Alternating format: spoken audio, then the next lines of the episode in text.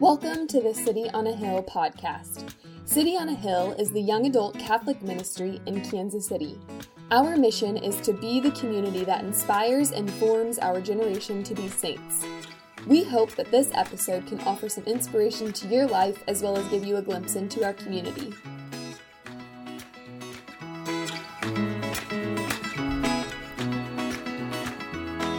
Welcome back to another episode of the City on a Hill podcast, where we interview Catholic young adults in the Kansas City area and beyond. You said that with more gusto today. Yes. I'm excited. Thanks so much for counting me among them. Absolutely. Welcome. First of all, we're going to skip you today, Dane. I usually introduce her first. Nope. Welcome, Marco Casanova. You. Great Thank to have you. Thank you so much, Father. The coolest Dane. Name this side of the Mississippi. That's true. That's true. When I go to restaurants, they're like, what name? And I'm like, Casanova. And they're like, that's a lie. Yeah. And I'm like, no, I'm not a creep. It really is my name.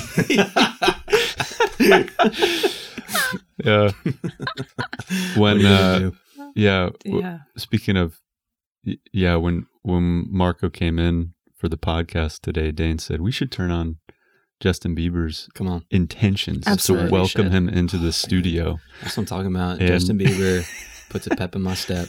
I had never heard that song until yesterday, and now I can't get it out of my head because it's catchy. It is catchy. I mean, say what you want. He's got some music that I'm like, dang, come on. It's good to be human. I mean, I don't endorse everything Justin Bieber. I just want to make that clear, but some of his songs are pretty dang good. Well, and the reason that we needed to play this for Marco when he comes in the room today was because there was a going away party for his roommate, Jared, who is returning back to St. Louis. Mm-hmm. And this song comes on, and I didn't know it was Justin Bieber. I didn't know his intentions. I just knew it was catchy. And I look over, and Marco is doing this little jive, picks up a carrot, eats a carrot, and it's smooth. And I just was transfixed. And then he picks up a piece of cheese, and then he's doing it. And it's like, wow, you can have rhythm and eat at the same time. That's right. This is impressive. Don't be shy. You can make it work. Yeah. You know? You did. When you're hungry and you got to dance. It's like three of the most powerful forces in culture all at one time. Eating, dancing, music. Done. You know? That's brillilt. That's a whirlwind of culture. Marco Casanova. Sounds so exotic. I sound like a conquistador. I love it. Oh, man. This is amazing. Wait, I'm sorry. It was music, dancing, and what else? Eating. Food. Oh. Food, man. I love all of those. That's like my life. Is it? Yes. Wow. I love good food. Just, you know, one part of my life I had a desire to go to Paris and study cooking. Oh, wow. At Le Cordon Bleu.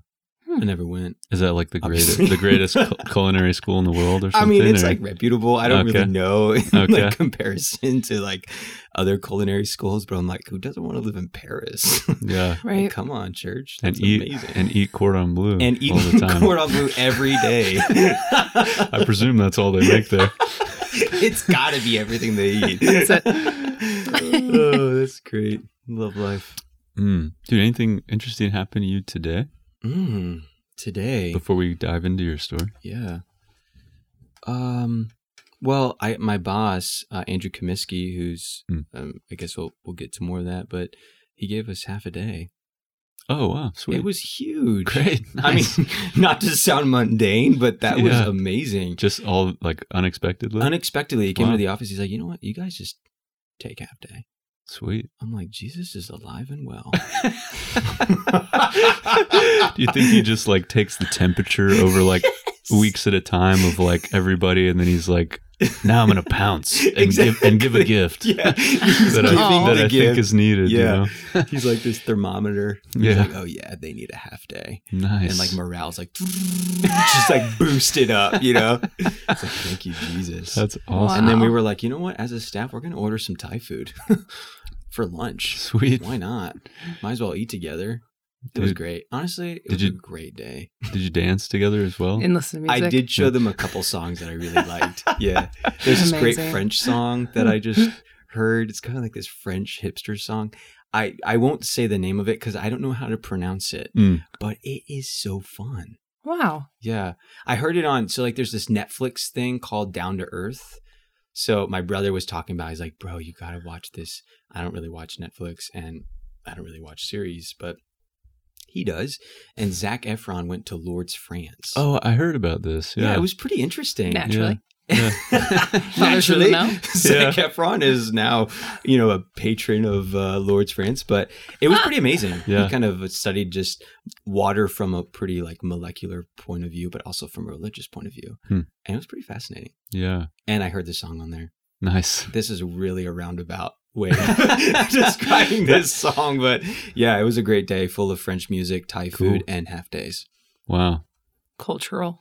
That's and so many cultural things happening leisurely. At one time. Yeah. Cool. Well, dude, just lay out your testimony for us, what the Lord has done for you in your life. Let's hear it. Amen. Well, I'm really honored to be here. Dude, we're honored to have you, man. I'm really honored. When I got the email from you, Dane, I thought, wow, this is such an honor to like be with these honestly amazing people. I love Father Magdalene. I love Dane Finney. And I just felt like this is such a privilege for me to share what Jesus did for me, has done for me, is doing for me, you know? So thank you. Thank you. You're so welcome. And I can attest to his promptness. An immediate email back. Here's my time slot. I'm in. And then just a wonderful email. I left a voicemail saying, Marco, I know you know how to give your testimony. I know you do this for work all the time. There's a couple practicals we want to hear from you. Color in some lines. And we're just excited to hear your story. And he calls back and he was like, the Lord sets captives free and I'm ready to talk. I'm just pumped about this. And I was like, I'm already excited, you know? Oh, yeah. And so. Dane's been telling me for 2 days, she's like, I'm so excited for Marco to come on the podcast. I can't wait. So everyone else in the future, know to leave me a voicemail how you're amped and I'll just sing your praises all week. It was so hilarious because she called me, she left a message, said, okay, you need to call me back during this time because I'm going into adoration. Excuse me. And so I'm on the phone in the office and I work with evangelical Protestants along with Catholics. And I said, hey, say hello to Jesus for me and tell him that I love him. So I get off the phone and they're like, did you just tell somebody to say hello to Jesus for you? I was like, perfect Eucharistic plug-in. Come on. Amazing. So really cool. Yeah. Nice. Anyway, I'm Marco Casanova. I come from a beautiful family in Houston, Texas, born and raised outside of Houston called Kingwood. It's a really neat suburb. I have two siblings. Crystal, married to Diego, my brother-in-law, love him. They have a beautiful child named Peter Luke. What a name. Sweet. He's like a name of presence, man. And he's pretty present. He's like a whirlwind, but I love him. And then my brother, Noe, they both live in Houston. I'm kind of like the pilgrim of the family. When I was about 18 years old, I left Houston and went to Philadelphia and studied for the Archdiocese of Philadelphia in the seminary there, St. Charles Borromeo.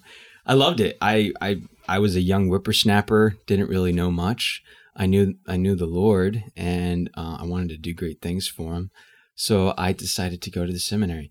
Been wanting to be a priest since I was a kid. It was just kind of like a part of my MO for so long, just a part of the way I operated. It's like, I'm going to be a priest. I'm just going to do it, you know?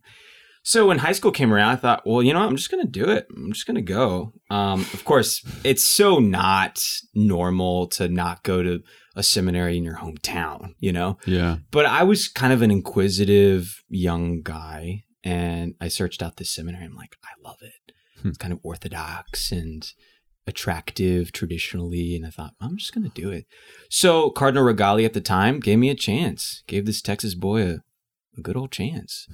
And 1 year of discernment turned into 8.5. So it was amazing. So why 8.5? That sounds like, shouldn't you be a priest? Great question. You got held back a couple of years. Exactly. Can you imagine? They're this like, guy, Marco Casanova, you need to be held back. This guy just can't figure out this darn philosophy. Exactly. I can't get the Pater Noster down. Oh my goodness. No, but so I came into the seminary with a lot of sexual addiction. And it was something that I thought, okay, I'm going to come into the seminary and really just give that up. Just going to be a place for me to surrender and start anew. But it really wasn't that. It really got worse. As a person who struggles with same-sex attraction and sexual addiction in an all-male environment. It was kind of a recipe for a deep surrender. I needed to be known in this area, but I didn't really know how to be known in this area.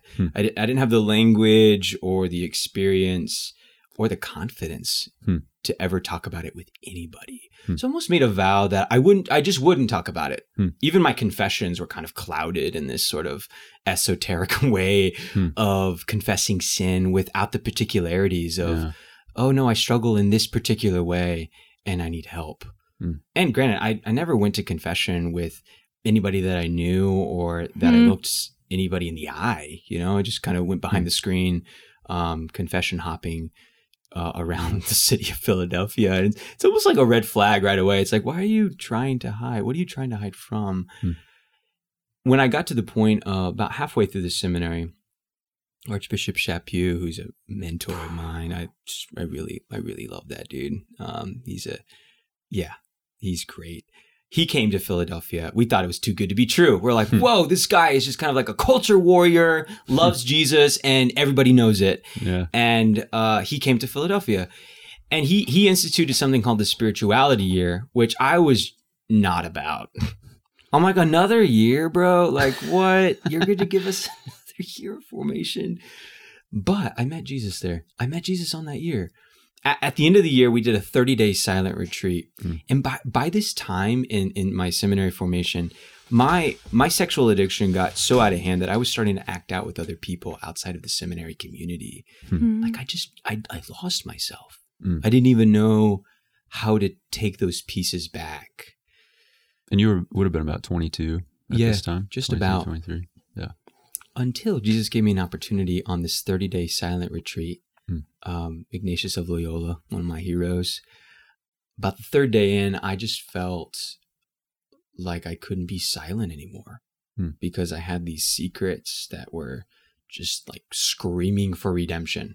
And I'm like, I need to confess all of this stuff. Even though they've all been confessed, I want to confess them again. I want to make a general confession of everything that I've ever done and just own up to it.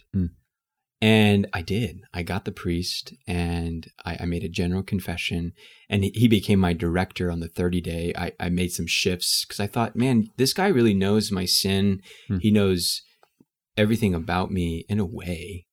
So I want him to guide me. Yeah. And he did. And he really reformed. Honestly, I had such a metanoia, like such a changing of mind and thinking and speaking.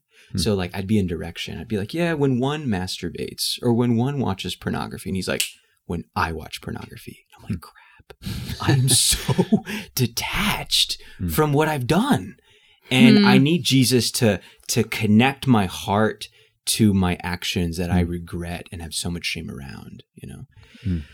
So the Lord really did a work on me in that fifth year in seminary, and the subsequent years were pretty amazing. I mean, I felt pretty bolstered in my my own walk with the Lord, especially in purity. I felt like He gave me a lot of grace in overcoming really compulsive addiction, you know. But I got to the cusp of diaconate ordination, and in the seminary world, you have to petition the bishop to just say that you're free man, you're not doing it for any crazy motives, you know, kind of a canonical form thing. And I didn't do that. I just thought I'm not free in this area of my sexuality. Really not. I feel kind of under a low ceiling with the same-sex attraction stuff. I mean, I'm not acting out on it like I was.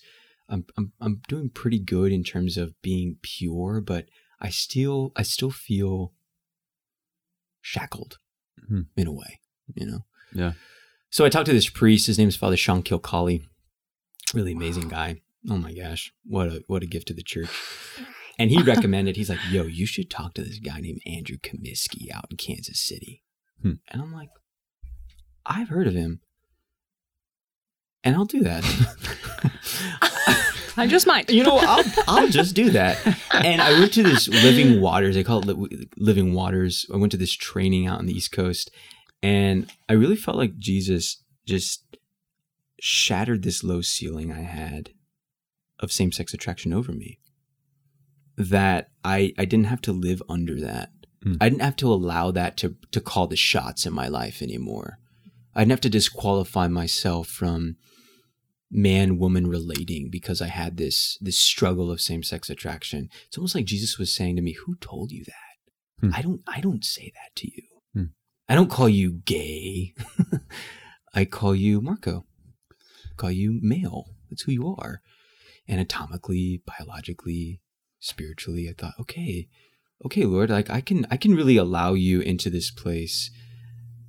And when he came into that place of my sexual brokenness, I really feel like he broke some sort of domination of homosexuality over me. Like he broke the back of it.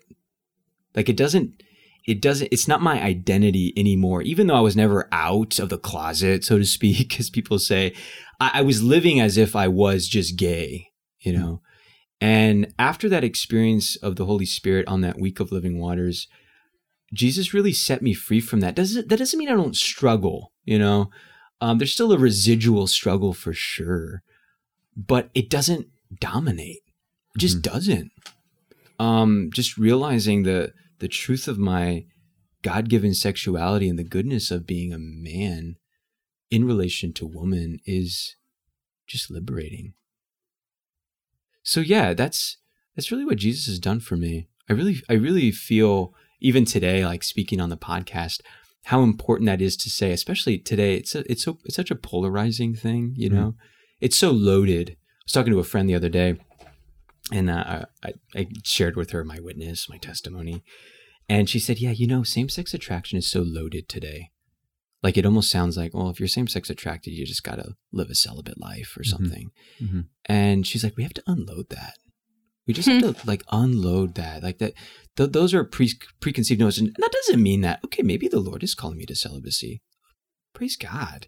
I mean, to live totally for Him. That sounds amazing. I mean, that's what heaven is, right? But don't disqualify yourself from marriage just yet.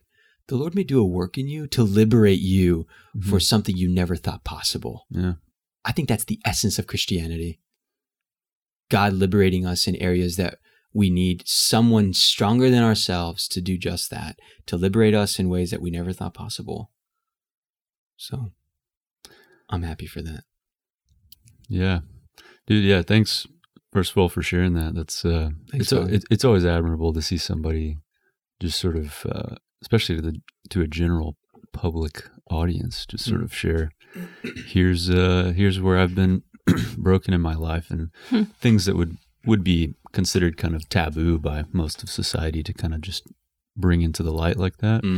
So thank you for that, first of all. And I want to press in a little bit because, as you mentioned there at the end, sort of this is a difficult topic to have a sort of calm conversation about with people, particularly what you were kind of hinting at with this idea of Jesus being able to set someone free to maybe take an intense level of same-sex attraction and reduce it even to the point where somebody could potentially become physically attracted to women, or if they're a woman struggling with same-sex attraction, attracted to men, and make them capable of a gift of self like that in marriage, even in heterosexual marriage. And so for many people, of course, they hear that concept and they say, well, you're suppressing who you really are. You're denying what you've been given, quote unquote, at birth or whatever, and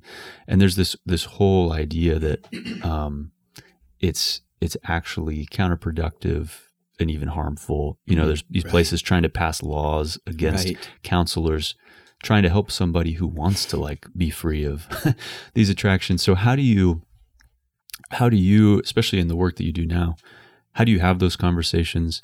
How do you present this idea of this kind of freedom, right? Even if it's a very, very gradual thing. Sure. How do you present that idea as a possibility and without being whatever offensive? Yeah. Or, you know. Yeah. No, that is the question today for sure. I think that's where the quality and the importance of a witness really comes in. Yeah. You know, with somebody who really does struggle with same-sex attraction and speaks of the liberation that Jesus brought them. There's a gravitas in that. There's a gravity in that is really really important in the argument, you know? And quite frankly, I'm just thinking practically, listen to people. I have to listen to people. I have to not be so impassioned in a way that can be combative, you know? Mm-hmm. So this past weekend, I was at a party here in Kansas City for a guy going to the seminary, and this girl just does not like my view of somebody being set free in this area. Yeah. I don't know if she's a struggler. I don't really know, and she confronted me, and it was pretty combative. So I thought, okay, I have to calibrate in a way that is not combative. I think that's number one. We can't be too combative. Yeah. Now, there's some times where you have to be impassioned and be a prophet. Yeah. But like at a party, I'm like, man, I just came for an IPA. I came for some space camper. You know what I mean? Hilarious. And then I'm like, whoa, she wants me to really press into how Jesus set me free. I don't really know if she wanted that in particular, but I thought that's what this conversation needs. Mm. So I thought, I'm just going to be a witness and tell her of, if Jesus can't do that, if the cross cannot set me free on the levels of my deep sexual brokenness, then it's an impotent, anorexic, burdensome message.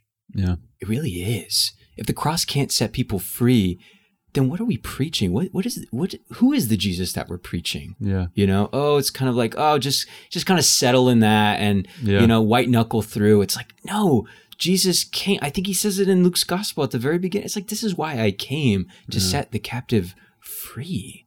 So number one, I think a witness is important. Don't be so combative, but also speak about the power of Jesus, really defense of the Lord's power. You know, and of course it is a process. You use that word, and I think it's really important. It's not like a once and done, like I was gay and now I'm straight. I don't even like that language. I think sexuality is much more dynamic. Mm-hmm. You know, it's like, no, I struggle with same-sex attraction and I need Jesus. I need Jesus in that place. It almost comes to a point where, thank you, Lord, for allowing this brokenness in me, because without it, I wouldn't know you on this deep level. Mm-hmm. I wouldn't need you on this deep level. And Pope Benedict says in Jesus of Nazareth, the essence of Christianity is healing. It's at the essence. If you don't need to be healed from something in particular, you probably don't need Jesus. So if you're thinking, I don't really know if I need healing in any area, think about it. You may want to find that particular place. It's like, this is an obstacle for me. I walk with a limp here. That's what Jesus came to save. Yeah. That's really beautiful. If you tell somebody like, this is why Jesus came, he came to set captives free, to bring healing. And then somebody rebuts and says, I think it's sort of a form of self-hatred to think that this is something that should be healed. Right. And they begin to go down this path of like, why does this have to be a bad thing? Why does same-sex attraction need healing? Right. Like, how do you then approach that conversation? Yeah. I mean, really that's the point where I think the scriptures come in a huge way, just how the scriptures speak about homosexuality, be it from Leviticus all the way to Romans. There's really some strong evidence of how this God of ours finds it dissonant with the life he's calling us to live. Mm-hmm.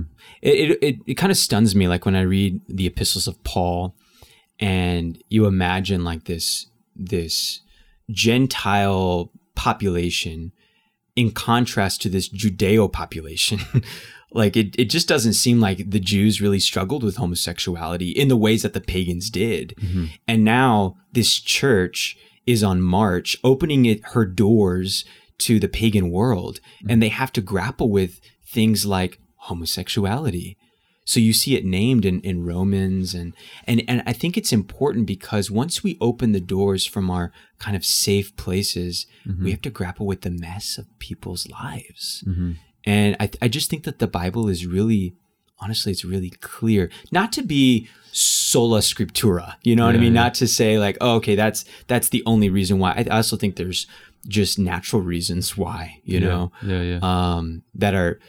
that are, I think, really equally important for sure. You know, the breakdown of the body, we can go to a lot of things, but just religiously, it seems like if we take the word of God seriously, God really cares about what we do with our bodies. And it's a reordering. Honestly, Christianity, the gospel of Jesus, it's a reordering. It's really Paul going to the pagan world and saying, you have to give up that. That can stay.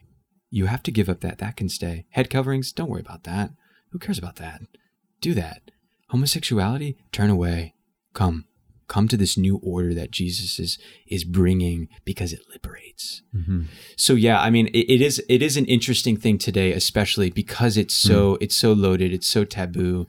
But simply put, and not to sound so to make it so trivial, I think it really starts at a surrender to Jesus. Even for me, like I held on to my same-sex attraction.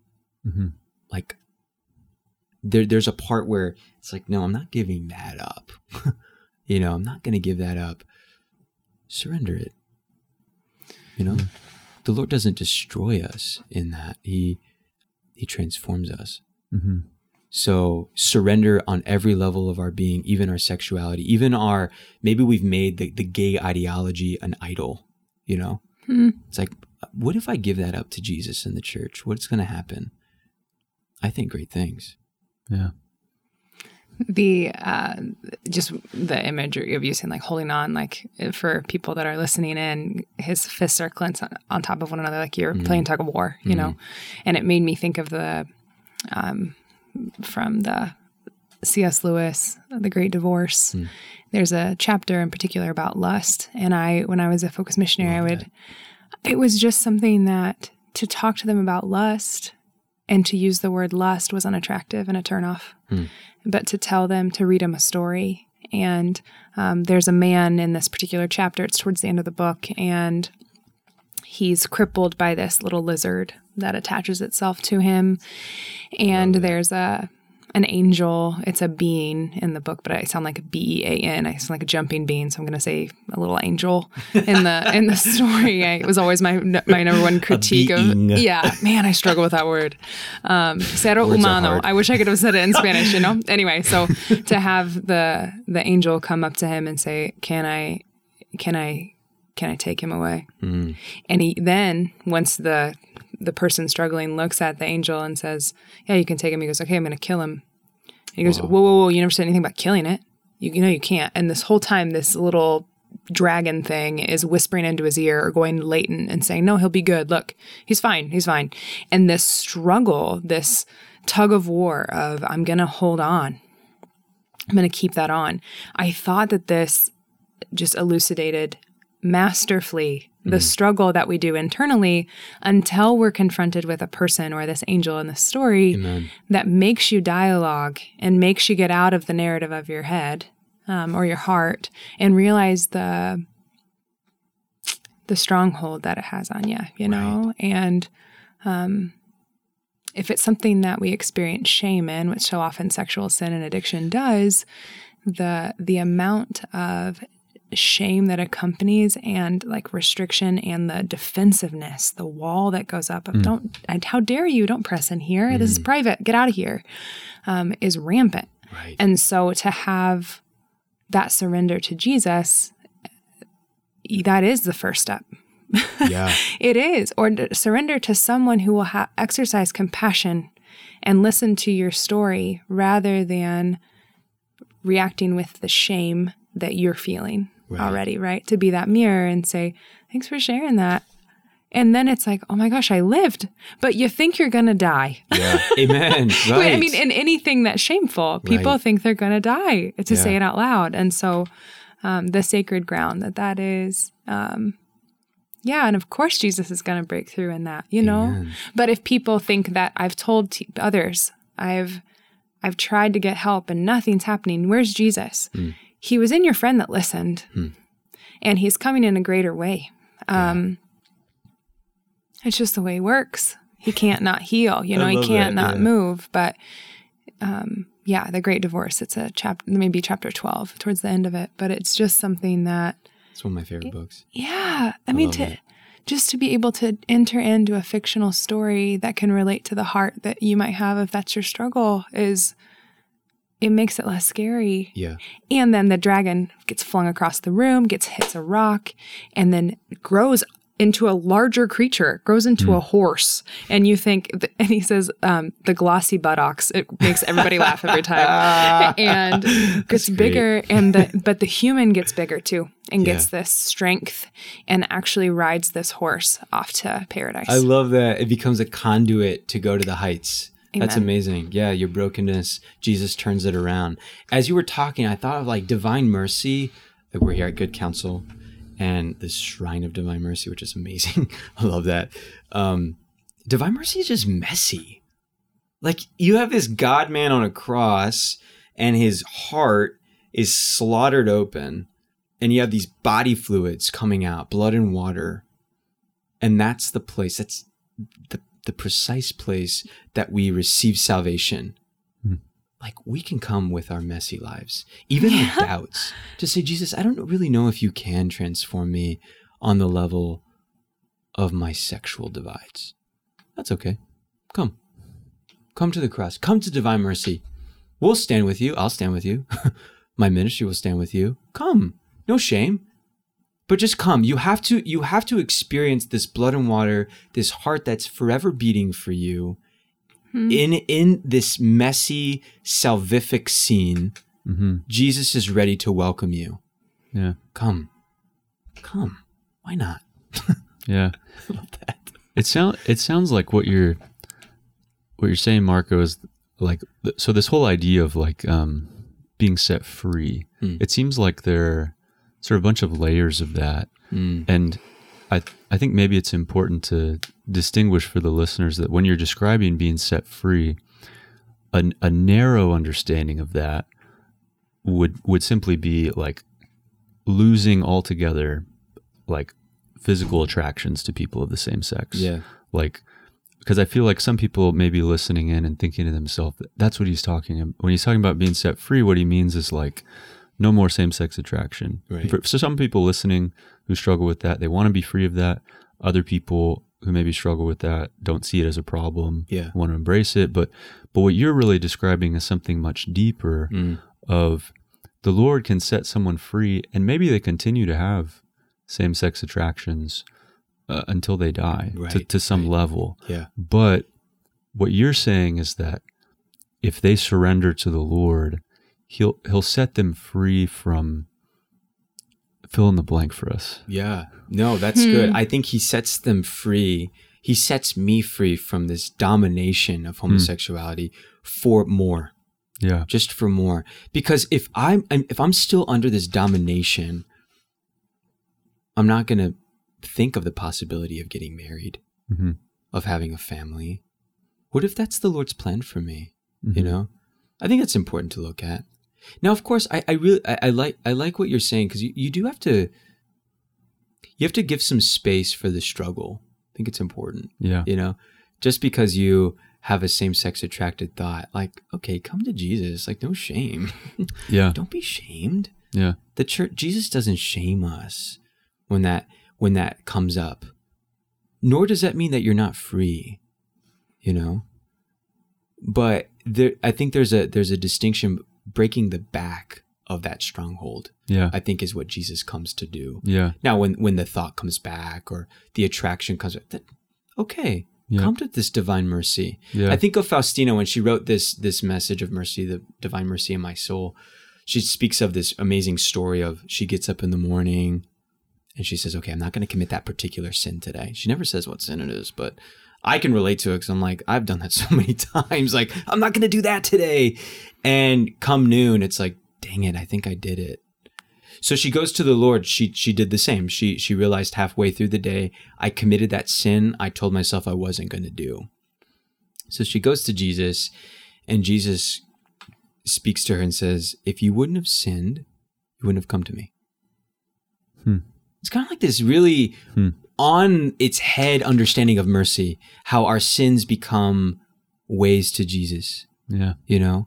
So yes, Jesus can indeed break the back, break the stronghold of homosexuality when the thoughts come back, the attractions are there residually. I like to use that, residual attractions, you know. Yeah. It's not at the essence of my being, but they're there residually.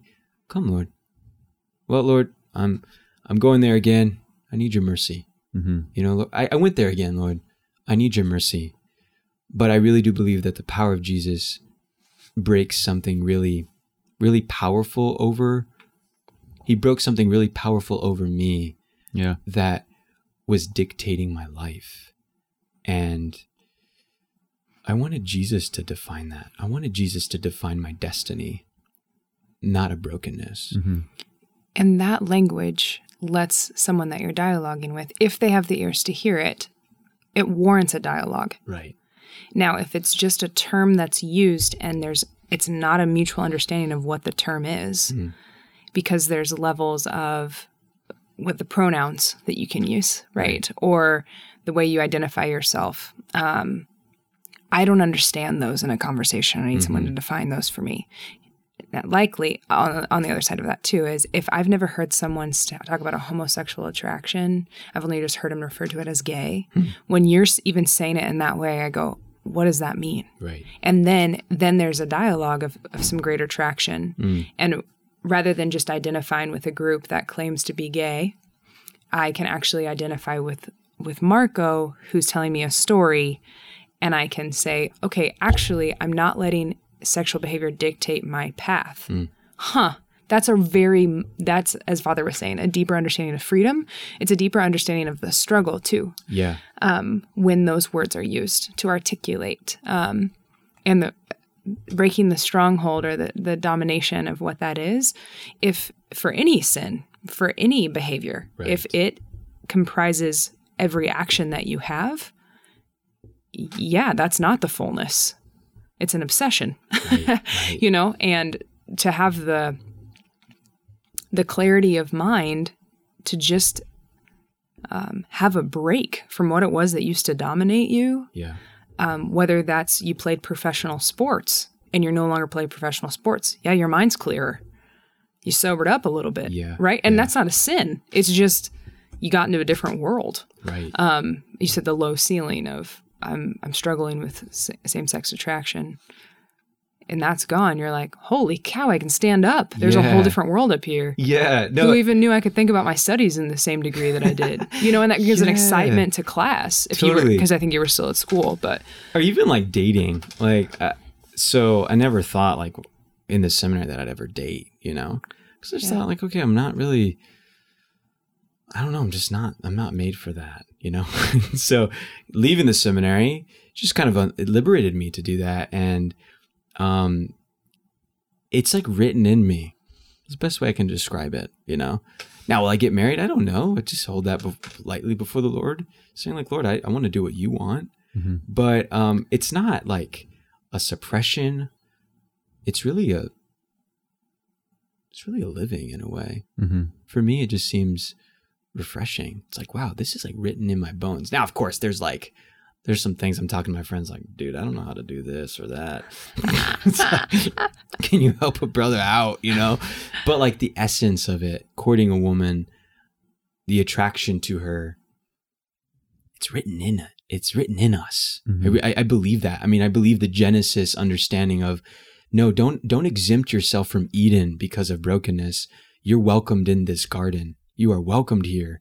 You're made mm-hmm. for it. And in fact, it is in this garden or a similar garden that somebody will die for you. Mm. Like we have to be in that garden, and to be in it is really liberating, I have to say. So yeah, you may be at a place, some listeners may be at a place with, I would never think about dating the opposite gender. No shame. Don't be shamed. Give it to Jesus. He'll lead where he wants you to go. Yeah. I think that's the best way to put it. Yeah. Marco, what would you say to, I'm thinking in particular of people who are, you know, they just don't believe that mm-hmm. there's anything wrong with same-sex actions and a lifestyle and being married to a person of the same sex and so on. And we're talking a lot here about being free of something that might dominate their life or whatever. And, you know, I've run into plenty of people Maybe they're civilly married to somebody of the same sex or whatever, and they say, like, this doesn't dominate my life. Mm. Like, I feel free. Like, I've chosen this person. We're committed to each other, blah, blah, blah. Like, I have other interests. Like, I don't define myself solely by what I'm attracted or who I'm attracted to sexually. That's true, Father. That is the experience of many. Like, how do you dialogue with somebody like that, in that position where they're not necessarily, at least from an outside perspective, they don't seem necessarily to have any like sexual addictions, for example. Sure, they're not hitting the clubs like every other night or finding, hooking up with random people, 100 times a year, whatever it might be. Like, how do you dialogue with someone in that particular, who maybe says, kind of like you hinted at this at the beginning, like, I don't feel like there's anything that needs to be healed in me. Yeah. How do you even begin that conversation? No, I think that's important. That's an important question, especially when our world is becoming increasingly accommodating to the LGBT ideology or movement, and really amazing people, honestly. Like, I go to Starbucks or I go to Sava here in Westport, and people who are, from my observation, living the lifestyle or transitioning, love them. I think you love them, Now, of course, when it comes to my understanding of the human person, my anthropology, my understanding of the church, and my understanding of what Jesus brought, that's where I think a lot of maybe the divides will come, Mm-hmm. Like, I think Jesus brought something particular for humanity, and it's a demand on our sexuality, Now, with people who are maybe numb to it or just honestly, like, don't even care. Yeah. How do you dialogue? I think you just see where it goes, I think don't be so heavy-handed. Sure. Yeah. Don't be so religious in a bad way. Yeah. Don't be Pharisaic. Read this Levitical, it's like, okay, well, can you just ask me my name, right. Tell me about your life. I think even that's, again, not to be a dead horse, but that's where the witness comes in to say, I find freedom here, but I think I love being human. I'll be honest. I love being human, and I love meeting humans, even in their peculiarities, Mm-hmm. So I have so much space for people. But when it becomes combative, I think that's something that we have to be aware of, Right. If you're proclaiming the gospel and you're not making enemies, think about it. If it's not making people look at their life and saying, "Wow, I'm not living that." I look at John the Baptist, the Christ himself. It's like, whoa, they made some enemies, even in their divine finesse. Jesus did it perfectly, but yet people sought to kill him. Yes, I want to have space for people who just want maybe to remain in their, what we would call, divides in their sin. Like, I want to be cordial, but I don't want that to put a wet blanket on the fire of the truth, I believe, to be liberating. Mm-hmm. Does that make sense? Yeah. So it sounds like you're basically saying, like, just sort of don't be shy about proclaiming even the very direct truth that, like, look, I don't think being married to this person, I don't think living this lifestyle is gonna make you happy. Like, Jesus wants something more for you, a different kind of happiness and fulfillment. At the same time, I'll hang out with you and I'll talk about whatever you want to talk about. Exactly. And I'm interested in you. Like, I want to know what you like. I want to know what you enjoy doing. Tell me about you. Right. Is that kind of? I think that's important. But I also, I think that's where it's important to be a witness. Like, of course, we have amazing clinicians or, religious leaders who stand with us in this understanding of sexuality, But this is where the witness really becomes, like they become the salt of the earth, you know? It's like the last thing someone wants is a clinician saying, well, this is where your maladaptive behaviors with your father. It's like, okay, that is not a conversation over a beer, you know? Yeah. Maybe it is. I don't know. But that's where it could be very simple and kind of earthy to say like, hey, I want to hang out with you, you know, get to know you, bring some friends, come over to Mark Sappington's house. We'll have a beer or something. And then in a very subtle way and in a respectful way of their story to say, this is how Jesus met me. I just feel like I should share that with you. Yeah. And even like, I want to bless you. Like even blessing people, I think is important to kind of go out on a limb and say like, and pray for them and say, Lord, how can I bless them? Of course, the Father always wants to bless everybody. You know, it's like his MO, you know, like if we ask the Father for good things, he's not going to give us a scorpion. Like he's going to give us some pretty good stuff. So I think, okay, that girl at Starbucks that is seemingly transitioning, Lord, what can I say to her that would bless her? You know her better than me, but I want to love her. And I don't want to be heavy-handed, but I want to love her. So I think to be unafraid to be little prophets, you know, like not only... Can I read you the catechetical definition of homosexuality? It's like, oh my gosh, like that probably isn't the best place to start. Yeah. But maybe, hey, I got this word for you that the Lord really loves you. That's not trite. I think that's real. And that could really be an open door for people. Mm-hmm. And that's the purpose of prophecy, actually, to dilate the heart. Yeah. So that way you can build rapport. Yeah. And it's not so that way you can tell them your message false. Right. It's so that you can tell them the message of God's love for them. Exactly. But if each listener on this podcast starts to think, every single person I see that's transitioning I have to talk to, and that's my default, right, and here we go. Right. Well, yeah, it's going to get dicey. Yeah. Because that's not anyone's mission full time. Right. Exactly. But we can be... so black and white about this stuff, and lose that humanity. Yeah, I agree. So just actually praying for them isn't just a step in the process. It's actually how we cultivate a heart like the Father for brothers and sisters. And amen. I think it's a part of the essence of what a Christian is. When the Catechism says, the Church boldly proclaims that we're baptized as priest, prophet, and king. You know, and we never know what to do with the whole prophetic thing. It's like, what do I do with that? Like, do I just read Isaiah and, you know? It counts. Like, and then Jeremiah counts. The next day. Exactly. But it's like, no, speak on behalf of God. And I think that's what prophet and prophets say, to speak on behalf of God or speak on behalf of. I think it's important to exercise that in just simple ways of love, you know? Like, it can kind of be normal. Don't be so weird about it, you know? Yeah, I don't know. I think that could really affirm people in the reality of their being. Yeah. You know, it can affirm, it's affirmed me in the reality of my masculinity when somebody blesses me and says, Marco, you're a strong man. Wow. That from somebody who's sincere, that can do some major shifts in somebody who struggles with their masculinity, you know?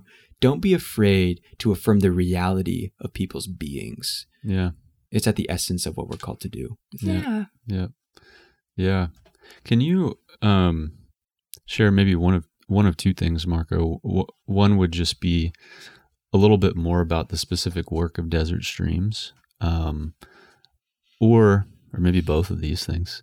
Maybe like obviously protecting layers of confidentiality and so on, like any sort of story of redemption that you've seen just in the, you've been with Desert Streams now for about a year and a half. Yeah. So any story that's, that particularly comes to mind. Sure. Yeah. So I work for a ministry here in Kansas City called Desert Stream Ministries. And it's an initiative that started in California by this wonderful couple named Andrew and Annette Comiskey.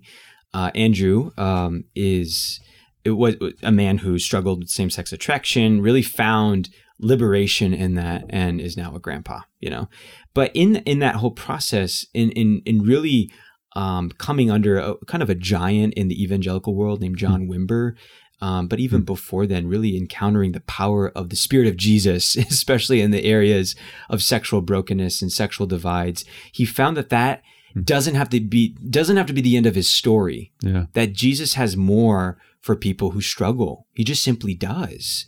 And so he started this ministry, Desert Stream, 40 years ago this year, and has been walking with people who struggle with various divides. At the beginning, it was very much focused on people who struggle with same-sex attraction. You can imagine in LA, you get some pretty honestly famous people who struggle with their sexuality, who found liberation, who really found Jesus. Yeah. This was a place where they encountered the living God. And they started walking as a disciple. They started to smell like this Jesus and bringing others into this living water. That's pretty refreshing. And so Andrew and Nanette, fast forward a few years, moved out here to Kansas City to kind of partner in a way with Mike Bickle and IHOP at the International House of Prayer. And it was there that they really found a covering with them. And then we have our offices now in Grandview, Missouri. We're no longer kind of under the umbrella of IHOP, so to speak. And Andrew has since become a Catholic. So he converted to Catholicism a few years ago, and it has a really, really a heart for bringing this work into Mother Church in a powerful way. He's a good mentor of mine, really. His conversion just helps me to love Jesus more, especially in the Eucharist. The guy's on fire. He's a prophet in a way, and he's probably the man of the utmost integrity. I've never met with anybody with more integrity than Andrew Comiskey. Just being so faithful so many years. There have been many movements in the evangelical world of kind of ex-gay ministries. I don't really like that language, but that's what people call it. What does that mean? Sort of people leaving homosexuality for I understand. You know, ex-gay, so to speak. Huh. Okay. And a lot of them have failed. A lot of them have gone back to the lifestyle, you know. Yeah. But Andrew Comiskey's been faithful. He's been really faithful to say, like, no, okay, if you feel a little hiccup here and there, come to this Jesus. Honestly, this mercy bolsters this church. It's only within the context of the church that we can get healing. She's mother for us, and she restores us back to integrity and wholeness. So I work there now. I was an intern at the beginning for about 6 months, and now I'm the assistant director of Desert Stream. So really an amazing work, evangelical and Catholic. Kind of two things that really bolster our work is one, theology of the body. So John Paul II and his understanding of the human person. Yeah. And Faustina, you know, this message of mercy. So it's kind of cool. Like, we'll go to the Philippines. Most of the Filipinos who are in Living Waters aren't Catholic. They're evangelical. Interesting. But when we go, we put up this huge divine mercy. We're quoting John Paul II. It's honestly ecumenism at its best. I've never seen better ecumenism. This sort of bridging of the two divides, level ground of Calvary, where we can kind of come with our sexual divides. It's pretty amazing. Now, a glory story. Yeah, that's a good question. We see them often, honestly. And they're, so at the end, Living Waters is a 20-week encounter with the Lord. We're starting one here at Good Counsel. Pretty excited about that. And there's one at Thomas More. If anybody wants to join a group, you just hit me up, you know. But I think my favorite part of the group is the last night. People stand up and they tell of what Jesus did for them. And there's this one guy who got up this past at a group that I was in, and he said, you know, I've been doing a lot of things. I've been going to daily mass. I've been praying the rosary. I've been doing spiritual reading. But at the end of Living Waters, I realized that I don't really know Jesus. But he's like, for me, that's good news, because now I get to know him. I can get to know him. He doesn't struggle with same-sex attraction. To me, that's miraculous. Yeah, I think that simple change of mind is actually miraculous. That's actually a miracle. I mean, of course, do people get healed physically and sexually? Absolutely. But even that small I came to realize that I don't even know this Jesus, yeah. but I have such horizons to encounter him. Mm-hmm. That's a miracle. So yeah. It could be simple. Of course, now we're not so focused on the same-sex attraction. Like, in other words, it's not just for people who struggle with same-sex attraction. It's more broad-stroked mm-hmm. chastity, you know? Yeah. Come one, come all. People want more Jesus in a particular area of sexual and relational brokenness. Come to Living Waters. So, yeah, the story... And, I would say the story of Andrew Comiskey is miraculous. There's countless other people. I would say that this past weekend, we had this 40th anniversary and people came from all over the country. Hopefully we were hoping for the world, but coronavirus kind of put a little bit of a stop to that. But we had some amazing speakers to speak of the liberation that they've really received from the Lord. Elizabeth Wanning from Bethel. People know Bethel because of their music. Bethel music is kind of pretty amazing. Love that. But she came out. She's in charge of what's called the Quip to Love, and she's now married, but really, really told her story of how Jesus set her free from the domination of homosexuality. Another woman named Ann Polk, who heads the evangelical movement called Restored Hope Network. Again, another witness to how Jesus sets people free. So they're out there. Wow. They're out there. They're not the most popular people, I'll be honest. Yeah. It kind of reminds me in John's gospel when Lazarus is brought back to life. They wanted to kill him. Yeah. Because his witness smelled too much of Jesus. Yeah. And they're like, we wanted to kill Jesus, but now you're spreading his name too. Yeah. And these people are honestly, they're people who have been brought back to life, and I commend them.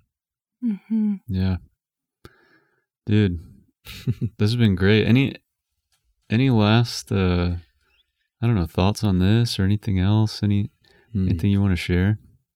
Yeah, I would just say, wherever you're at, to our listeners, don't be afraid of what Jesus can do. Don't be shamed. Come to the cross. You have people that will come with you and stand with you. And Jesus, I have faith for this. I have faith that he can set you free. I just do. Amen. Dude, thanks, Marco. Thank you, Father. Thank you, Dave. Thank you so much. Such an honor. Thank you. Yeah. Thank you for tuning in. If you want more info on Desert Streams in particular, we'll probably put a link somewhere near this episode, and you can check it out, and maybe even Marco's email. Yeah, totally. If you want to email him about getting plugged in with a group or something. But yeah, say a prayer for Desert Streams and all the good work they do to help people find healing in the Lord. And we'll see you next time on the City on a Hill podcast. Bye-bye now.